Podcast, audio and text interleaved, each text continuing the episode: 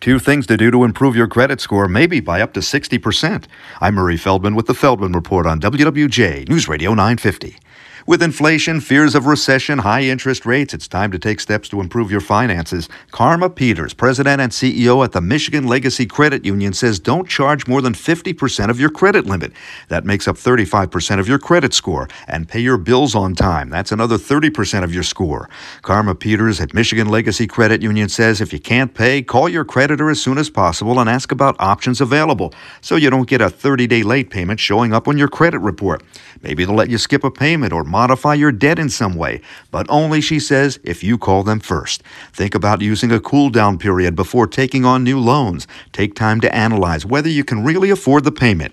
Karma Peter says whatever the deal a company's trying to sell you, it'll probably still be available three to seven days later. Just ask for it. With the Feldman Report, I'm Murray Feldman, WWJ, News Radio 950.